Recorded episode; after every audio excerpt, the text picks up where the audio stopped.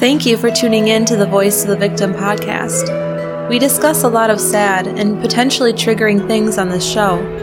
We try to be as sensitive and cautious as possible, but if you are sensitive to things involving abuse and may be triggered, please think twice before listening to our show.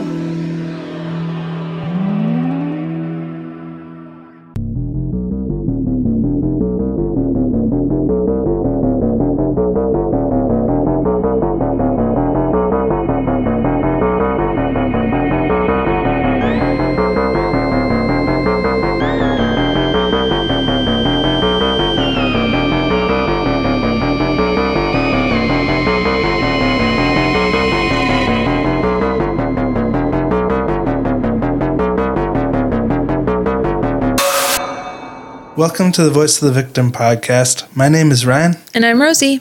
and tonight's story is a recommendation from one of our patrons, Heather. It's a doozy. It's going to be kind of a tough one, but these are the kind of stories we want to tell on this podcast. So thank you, Heather. We appreciate that. Mm-hmm. Um, before we start, how you doing, Rosie? I'm good. I went on a couple of walks today and bike rides, if you want to call them that, with a two year old. Yeah, it's been nice to have some sun. It's been a weird couple of weeks here. I mean, everyone knows what we're talking about. It's everywhere in the world is just going through a really weird time. yeah. So- it was so weird that putting on jeans felt like a whole day event. It's been weird, but we hope to be some kind of regularity in your lives. Thank you for tuning in, even though everyone's um, routine has been kind of shaken up, probably. Everyone's this. feeling cooped up, I think. Yeah. So before we get into the story, we're going to share our five star review for the week. Rosie, you got one pulled up? I do. It is entitled Emoji Red Heart, like physically as a red heart. It says, Australia loves you. Keep up the fantastic work. I have recommended you to so many people traveling to and from work. What would we do without your stories? Smiley face. Oh. Thank you, Broccoli. Or Brock Kylie. Something like that. Bro or Kylie? Bro Kylie. Wow, it took us a while to figure that out. it's probably not broccoli now that now that you say it. And you're But from. Australia. So cool. Thank you very Wait, can much. you read it in an Australian accent? Nope, because that would probably be rude. Because I am not very good at that. Australian accents can uh, be really difficult. For All I reason. can say is put another shrimp on the barbie, and that's as far as that's gonna go. Dumb and Dumber. I Don't was they quote that on My Talk all I was actually supposed to be an Outback commercial, but whatever. Don't they quote that on My Talk all the time? They play that clip from Dumb and Dumber. The radio station that probably nobody listens to except for us. Well, yeah, it's very local to Minnesota. yeah, yeah, I think so. anyway, they play that clip from in the limo at the beginning of Dumb and Dumber. But Time to get serious. off topic. All right. Well, thank you, Broccoli or Bro Kylie or however it's pronounced. We appreciate you taking the time to write into us. And if you want your review read on our show, please leave us one. Mm-hmm. We are only reading five star reviews from now on. Trying to keep it positive. I've always been on that boat, so I know. nothing's changed for me. Sometimes it's constructive, but I'm trying to stop letting the negative reviews affect me and just focus on making the show that a lot of listeners enjoy. So, work in progress, as always. But now we're going to shift over to a more serious note. Tonight we are going to share the story of Talia Williams. So, are you ready for this one, Rosie? We'll see. All right.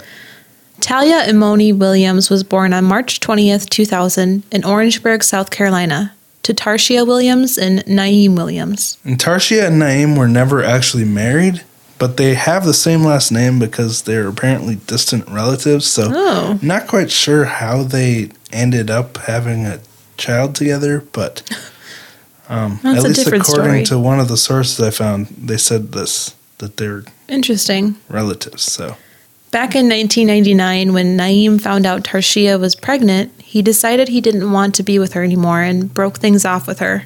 Tarshia was heartbroken over him for a while, but she eventually came to terms with the reality of it and adopted a life goes on mentality. I mean, this would be pretty devastating telling your boyfriend you're pregnant with his daughter and then him leaving you to deal with that on your own. Just Okay, bye. Yeah, I can't even imagine the stress. But now, on her own, Tarshia was thrilled about being a mom and ready to enjoy their life together. Talia was born a bit underweight, and there were a few medical medical concerns for her. It's said that Talia suffered from incontinence, but Tarshia did what she could to give her a normal childhood. Talia loved playing peekaboo and patty cake with her mom. On Talia's fourth birthday, Tarshia got ice cream and a cake and threw her daughter a party with her friends, and she documented it on home video. Seems like she had a pretty normal childhood, but things weren't always smooth sailing for Tarshia and Talia. After Naeem broke up with her, Tarshia started dating a woman from Orangeburg, and both her own family and Naeem's family were not happy about it. They did not approve of her alternative lifestyle, and this led to accusations that she was not feeding Talia properly. That's harsh. Mm-hmm. They yeah, told it's quite a jump. Yeah. They told Tarshia that she couldn't raise Talia properly in a gay relationship. Now, these accusations turned into substantial action, and on December 4th, 2004, after a family court hearing, full custody was given to Talia's father, Naeem. This is the guy who abandoned her when she was conceived? That guy? Okay. Tarshia was understandably angry about this, and until she got this news, she didn't realize this meant that her daughter would be taken from her in South Carolina and shipped a quarter of the way across the world in Hawaii, where Naeem was now living. That's a huge, huge skip and a jump. Mm-hmm. Yeah, and just like if she ever wanted to see her kid, that's a huge investment of time and money. Mm, Get this Tarshia was only granted two 15 minute phone calls per week.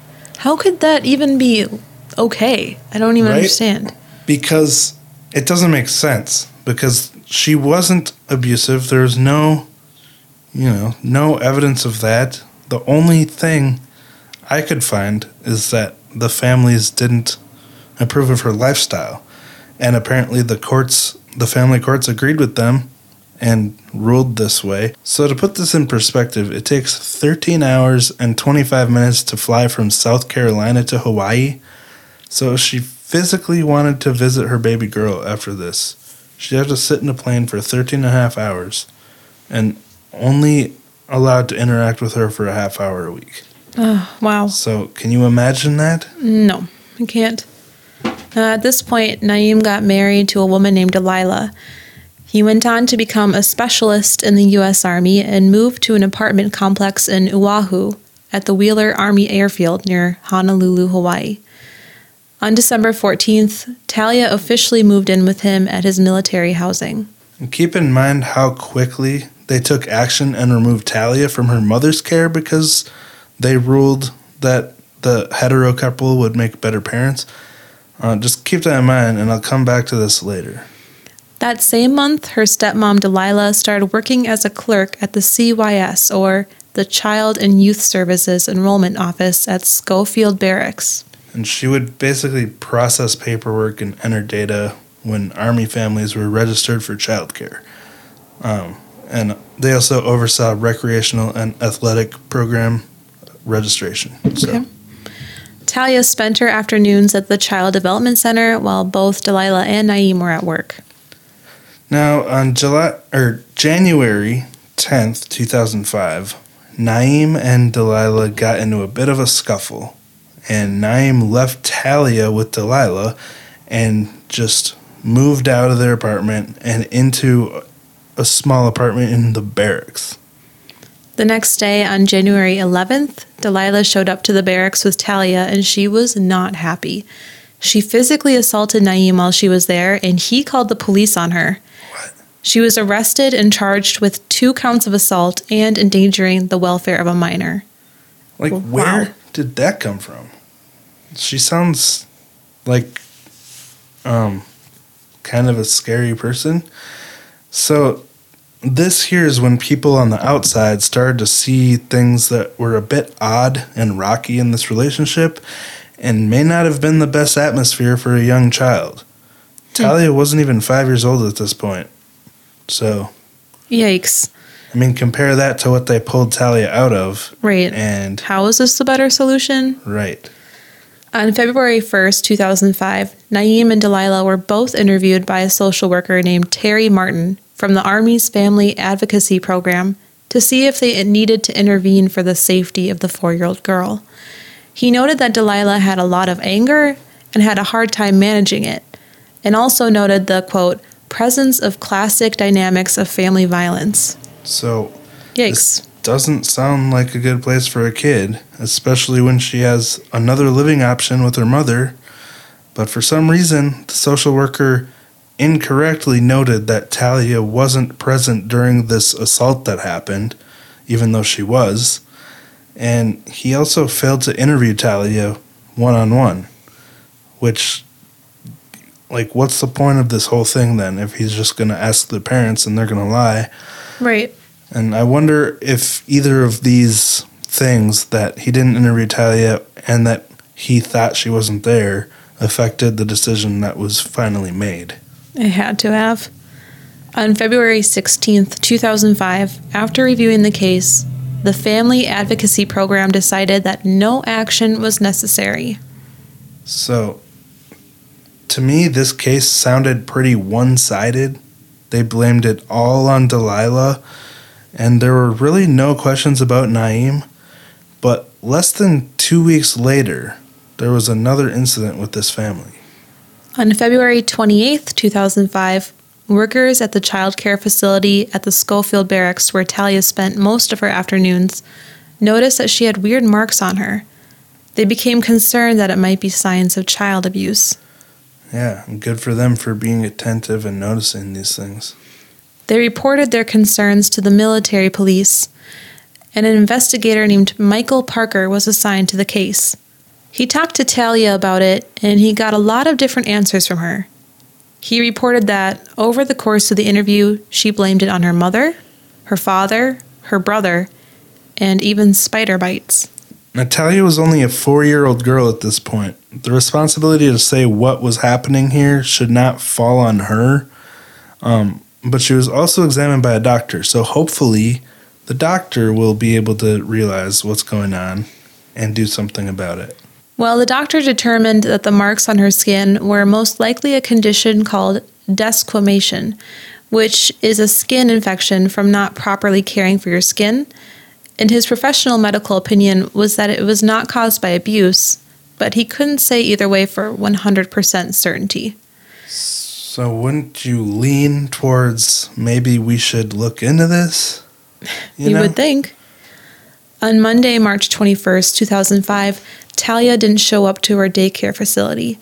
She continued to be absent, absent for the next several weeks, and on April 29th, Naeem and Delilah officially withdrew her from the enrollment list. So, this is odd. She was supposed to be at school Monday, March 21st, the start of a new week, but she didn't show up. And this was, for some reason, a few weeks after her caretakers decided to report the possible abuse.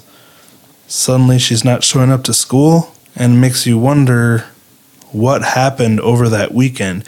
Because she didn't show up on Monday, but Friday was her last day, March 18th. And why didn't they want to send her to school? Like, what were they trying to hide? Mm-hmm. You know? Talia's mom, Tarshia, was still only allowed two 15 minute phone calls with her daughter per week. But it turns out that most of the time when she'd call, Delilah wouldn't allow her to speak to Talia. Wow. On April 7th, she tried calling her daughter 21 times, but no one answered. This was typical treatment and very frustrating for Tarshia. She hadn't spoken to Talia since March, and she reported this to Talia's school. By June 27th, over three months had passed since anyone saw Talia at school, and someone who actually worked with Delilah at the Child and Youth Services Department, named Donna Small, was aware of this and was growing more and more concerned for Talia's well being as time passed. She voiced her concerns to a social worker and a manager for the family advocacy program named Hilda Borgia. She told Hilda that she believed Talia was in danger. Both she and her supervisor, Rochelle Goodwin, had worked with Delilah Williams and had overheard her saying that it was, quote, okay to whip a child, just don't leave any marks. What? So Talia's stepmom works for the Army's Department of Child and Youth Services, And she was brazen enough to say things like this at work? That's wild. Is she has so little concern for talking openly about child abuse this way at work? What does that say about her judgment while caring for her stepchild in private? Needless to say, Donna Small and Rochelle Goodwin were both concerned that there was child abuse involved after Talia was missing for three months, uh, keeping in mind what they had heard mm-hmm. Delilah say. The social worker from the family advocacy program, Hilda Borgia, told Donna that she'd get back to her. But after speaking with her, she never filed a report. She never advised Donna to file a report to the military police, and she never got back to Donna like she said she would. Now, keep this in mind as the story unfolds. It's just terrifying how the small actions or non actions of individuals within a story may play a role in how everything turns out. Two days after Donna spoke with Hilda, on June 29, 2005, police received a phone call from Mary Bell Martinez.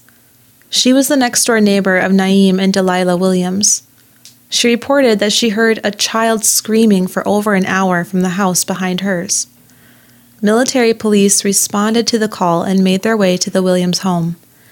They asked to take a look inside, and with the probable cause of the screams of a child, they were easily granted access. So, based on what they found inside, I'm guessing Delilah and Naeem were hesitant, but how can you deny probable cause when there's a child screaming inside? So, they got in. They walked through the home and they found Talia in an upstairs room. She was naked, standing near piles of feces on the floor. She had scratches on her face and other marks on her body. This poor little kid was clearly abused and neglected.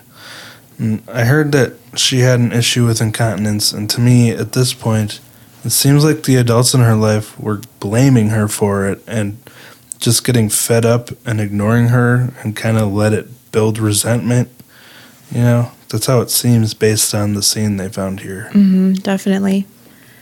When the military police and an investigator named Mark Myers tried to talk to her, she didn't respond to them. Mark asked Talia's father, Naeem, about the marks. Naeem claimed that Talia was at a birthday party a couple days earlier, and another kid at the party scratched her face. Okay, but what about the obvious neglect? Right, the feces. Right? And why was she screaming for an hour? So there's still definite questions here, but time went on and Talia remained with Naeem and Delilah. and at this point, Delilah and Naeem are living together again. So. Hmm. So, the last time Talia's mom, Tarshia, had spoken to her daughter was way back in March. She says that when they spoke, Talia begged her mom for help to get out of her current situation. She told her mom that Naeem and Delilah were beating her. But because she was so young, she wasn't able to express herself very well or be very detailed about it. Tarshia called Talia's school and military officials to report what her daughter had told her but they all ignored her and told Tarshia that Naeem, Delilah, and Talia had left and gone back to the mainland states. Which That's was fake. That's false. Yeah, not true at all. I have no idea where that came from. And again, they seem to view Tarshia as the irresponsible parent here. And at the time, they held Naeem in high regard. And it makes me wonder wow. if it's because of his status in the military or um, if it has to do with Tarshia's lifestyle or what. He but was some kind of specialist, so it's very yeah likely likely that he would have had special treatment. Yeah, one would exactly. say. Tarshia didn't have enough money to fly to Hawaii and help her daughter, and the authorities ignored her reports. Within the court order determining Talia's custody, Tarshia was allowed in person visits with her daughter on occasion. July 1st, 2005 was supposed to be the day that Talia would visit her mom in South Carolina. But the day came and went, and Tarshia never saw her daughter. Hmm. She had called to make arrangements, and Delilah actually answered this time, but just to mock her. This is a direct quote from the recorded phone call that Tarshia says was from Delilah. It said, Guess what? I could be effing lying. She could be in South Carolina right now, but you know what? You will never find her because she will never see you. So that sounds really psychotic and a bit unrealistic. Could you imagine hearing that from the woman who has custody of your daughter? You gotta feel bad for Tarshia, but the story doesn't end there. Delilah had a cousin named Chastity uh, Tazerin, or, well, I saw two different pronunciations. I think it's Tyrone. It's T A I J E R O N. Mm-hmm. So I'm thinking it's Chastity Tyrone. Chastity had been on the phone with Delilah both on July 5th and July 8th of 2005. A couple days later, on July 11th, she made an anonymous phone call to the CPS to report what she had heard while on the phone.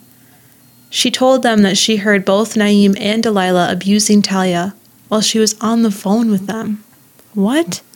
Right. Again, how are these people so brazen that they would do this while on the phone? Probably because they've gotten away with it this long.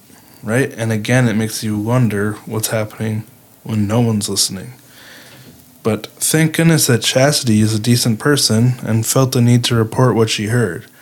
She did what we all should have done, what we should all had, should have the competence to do if we witness something like this.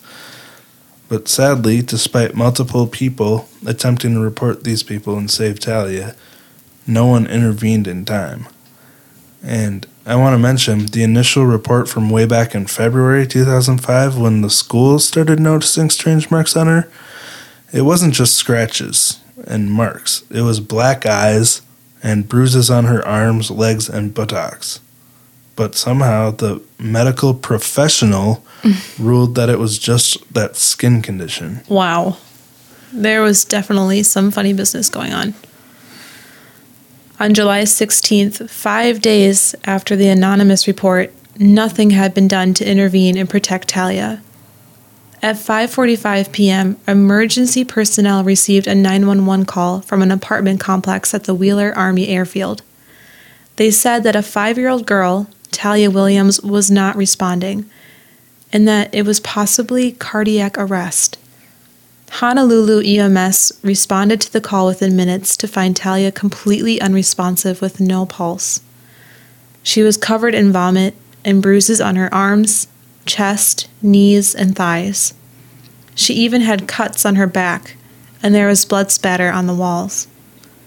They immediately began CPR and were able to revive her briefly. But within moments, Talia went back into cardiac arrest and her heart stopped. This is so awful. And five days after she was reported, they had so much time to intervene. There were multiple reports on her, and she was missing from school for four months. I mean, when they visited the house, they found her in her own feces, all scratched up, after screaming for hours, and they still left her with these people. And now it's too late. Mm-hmm. I mean, remember back to the beginning how quickly they took action to remove Talia from her mother over something that had absolutely no basis in Talia's well being? But with Naeem, for some reason, even though there were multiple reports and incidents of apparent child abuse, they did nothing to remove her from his custody. It hmm. makes you wonder how they rationalize that. There's a lot of questions. Yeah. Like that just these things do not add up no Right. matter how you look at them. Talia was transported to the Wahiawa General Hospital where she was pronounced dead. Naeem and Delilah were both arrested in connection to Talia's death. Thank goodness. So at this point, Tarshia still has no idea what's going on. And it wasn't until the next day mm. when she got a phone call. Which is so messed up. I just don't understand how these things are happening. Right. And it's not even from the authorities. Right. So the next day, on July 17th, Talia's mom, Tarshia, received that phone call from one of Naeem's relatives. She told Tarshia, I hate to tell you this, but Talia passed. Obviously, this was devastating to Tarshia. And I know there's no good way to say this to someone, but like, this is like how I talk to someone when I'm telling them that the store has no orange juice left, you know, or something. Like, when I'm, you know, Like, I hate to tell you this. yeah, but yeah. Tropicana calcium is out. Like, at least be like, I am so, so sorry. Or, Right. Or give them some kind of preparation. hmm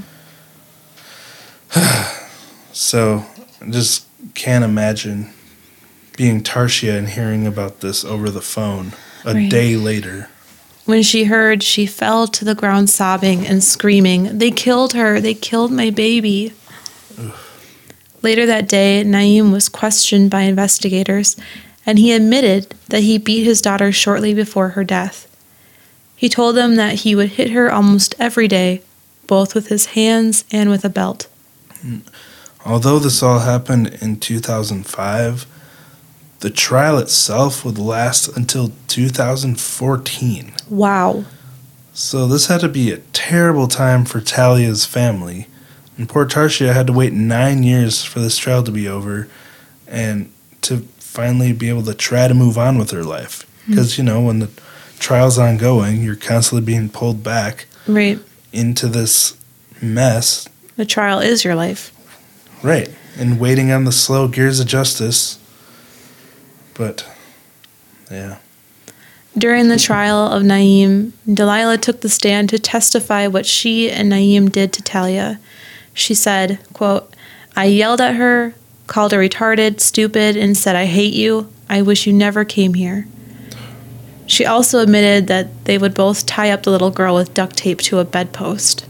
Yeah, they would literally wrap every part of her from her arms, head, chest, and thighs to the bedpost so she couldn't move.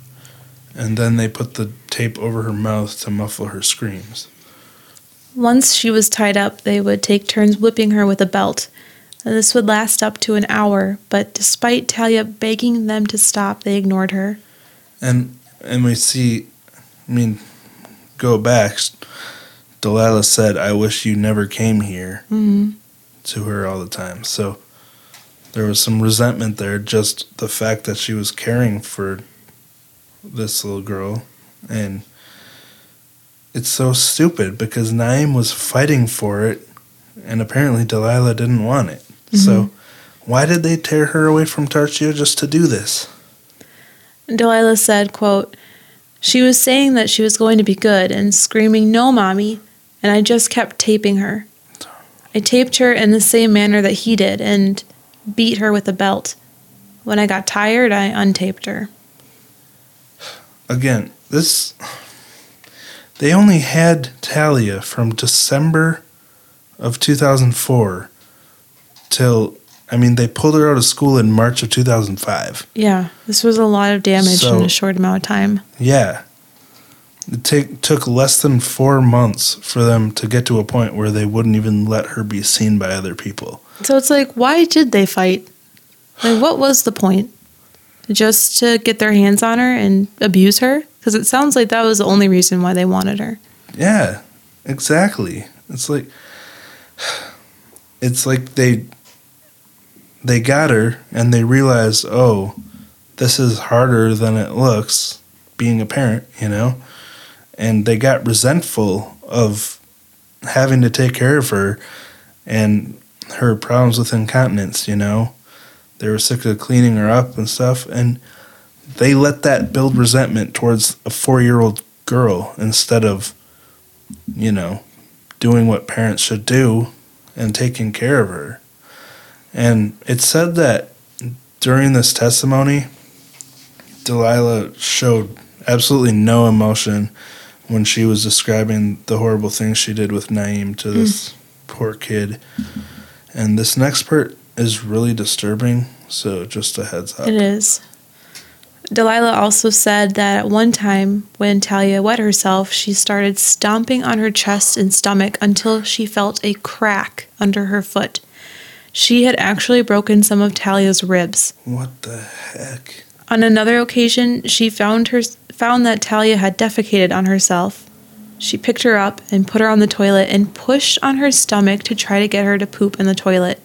She pushed so hard that the toilet broke. And if the toilet broke under this pressure, imagine the damage it was doing to Talia. I can't even imagine how that would happen. Like, And how could you ever stomp on a child that hard without feeling concern?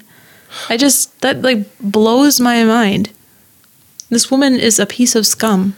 Right. And like this was again, this was all within 4 months, 4 4 to 6 months. How did they get to this point so fast? Mm. Like were the living conditions at their base just that terrible that it pushed these people to insanity or were they just I think they were just cruel, but that's just me. what the heck? Natalia tried to defend herself.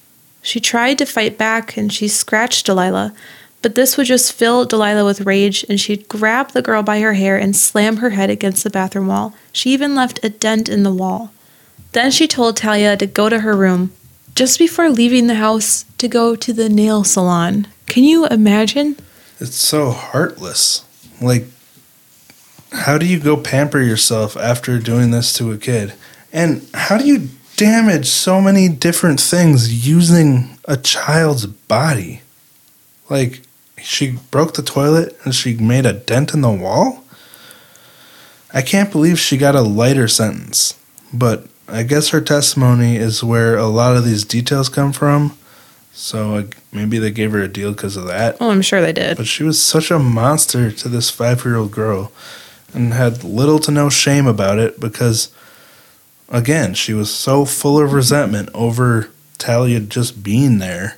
And because Talia suffered with this incontinence, and she probably, I mean, her condition was probably worse because of all the stress of being abused all the time. hmm You know, doing this to a child isn't going to help them get over. I mean, it's perfectly normal for a kid to wet the bed, and you know, it's something they grow out of. But not when you treat them like this.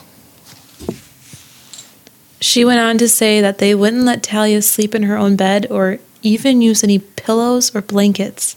She was forced to sleep on the cold concrete floor every night. Because they were too lazy to wash the sheets or do anything to help her get therapy and help her deal with her incontinence problem.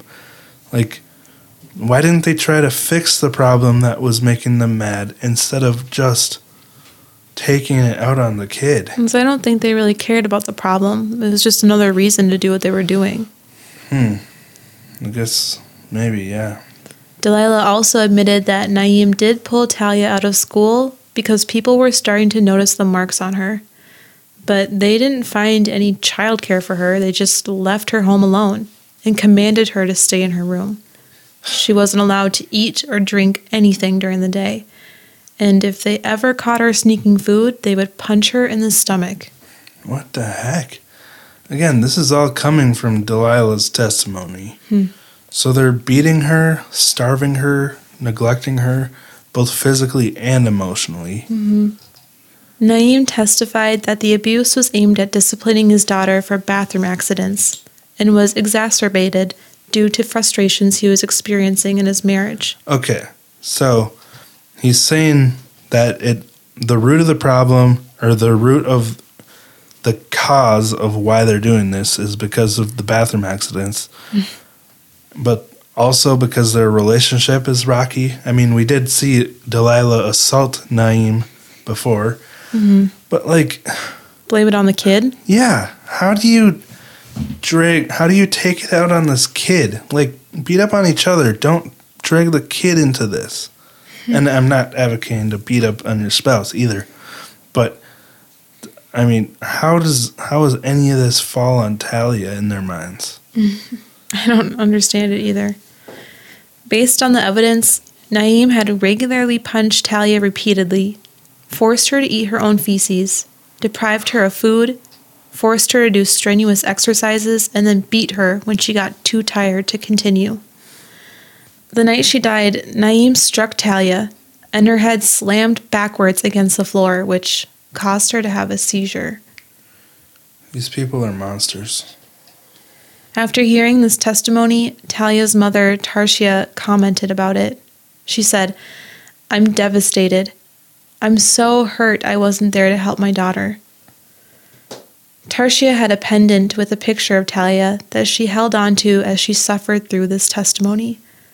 She kept it together in the courtroom, but once the media started talking to her, she broke down. She told them, It doesn't make sense how human beings can do that to a little girl.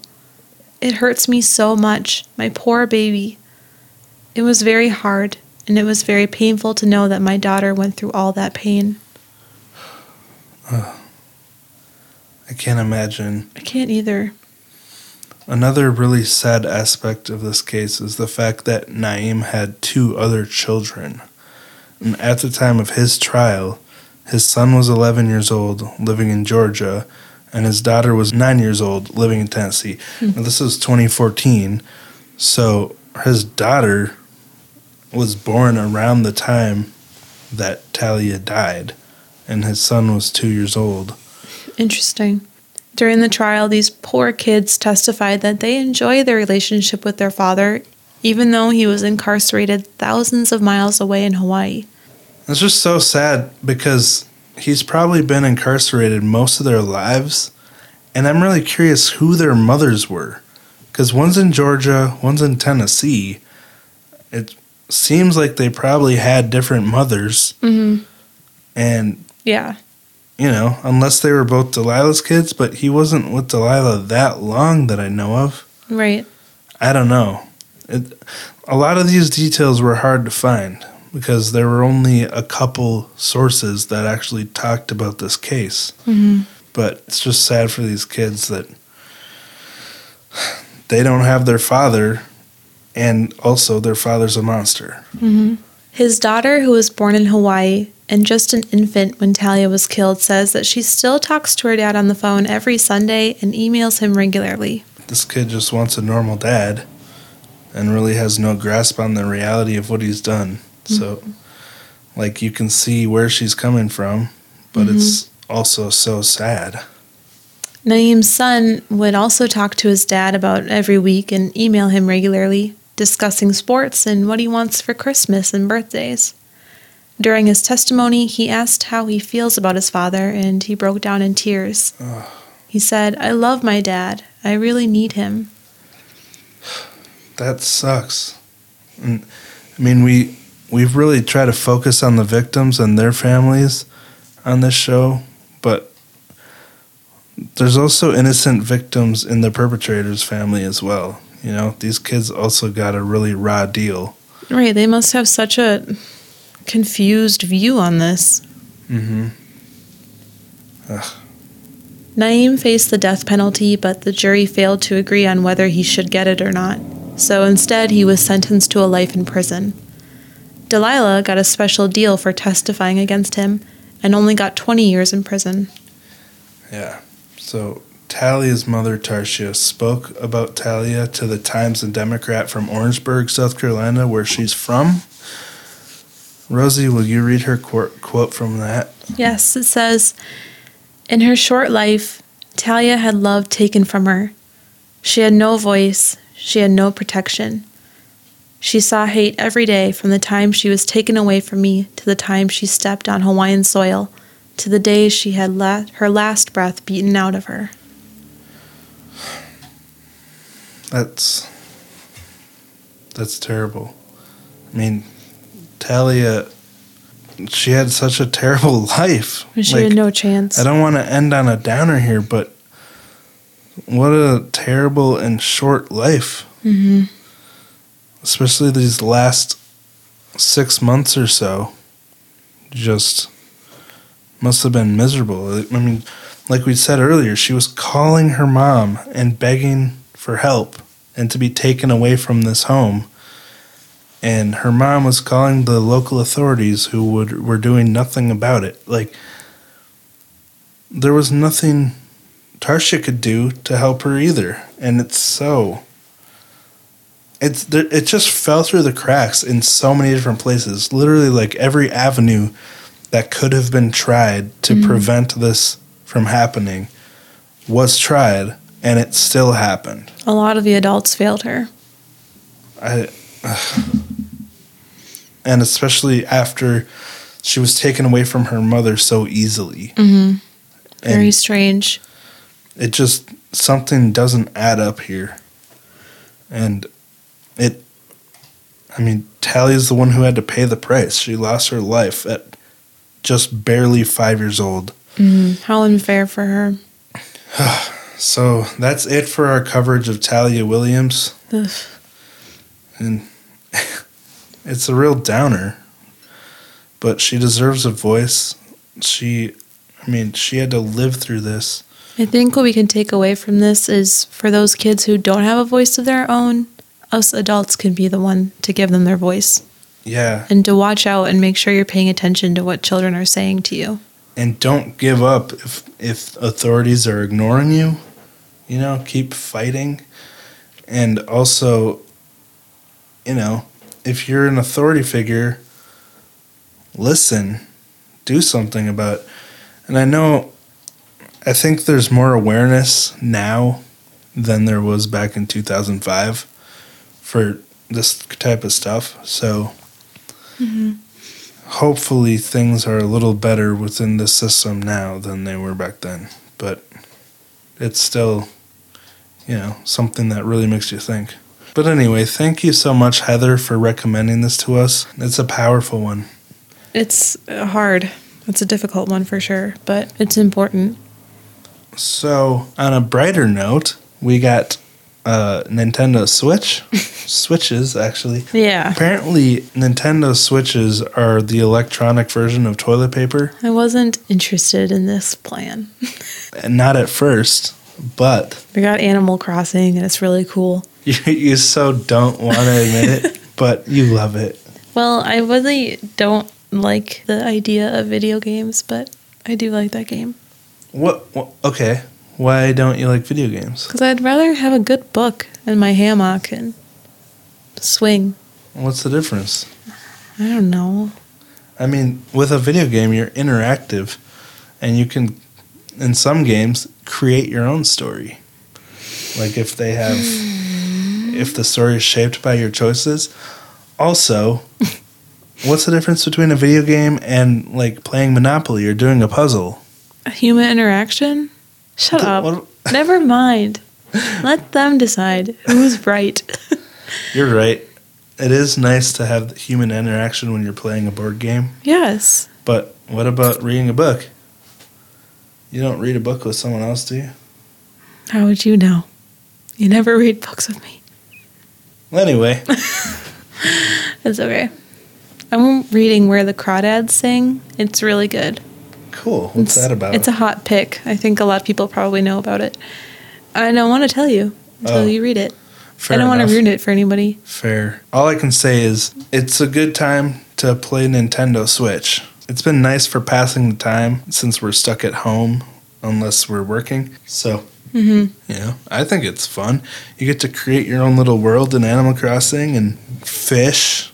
We've only played it like three days so far, but it's been fun. Highly recommend.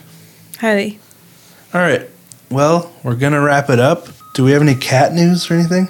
Oh, we have construction going on in front of our house. So if you heard any beeping or loud trucks, we had to pause while we were recording so many times because of loud, loud construction It's outside. been it's been a good time. They're tearing up the water lines on in front of our house. So yeah. also we're trapped in our driveway by a giant flatbed truck. Do we have any cat news? no, everybody's doing good. Uh, Things are pretty boring these days. I gotta say, Queso's really coming out of his shell. He, he used to be so skittish and nervous all the time, but like every morning now, now that I don't get up super early and I'm actually, I wake up with everyone else, Queso comes and says hi to me every morning for his daily pet. His daily pet. Um, my brother got married. Congrats, Sam. That's a big deal. Yeah, it was a very weird wedding because of the situation. I'll just call it that. We had family members on Zoom viewing the wedding live, and we had, what was it, like 18 people practicing social distancing in your dad's kitchen. but it was actually really nice in there. Yeah, it was nice. The bride's family took it and turned it into an actual venue looking space. hmm So that was pretty cool. But anyway, we appreciate you guys listening to this. Again, it's a difficult time. We hope you're all doing well. Feel free to write into us if you are affected by everything that's going on or if you've gotten COVID 19 and you want to tell us about it or whatever, feel free to email us at vovpodcast at gmail.com or message us on Instagram or Facebook. Any of those are good. Mm-hmm. All right. Well, we will talk to you next week. All right. Bye.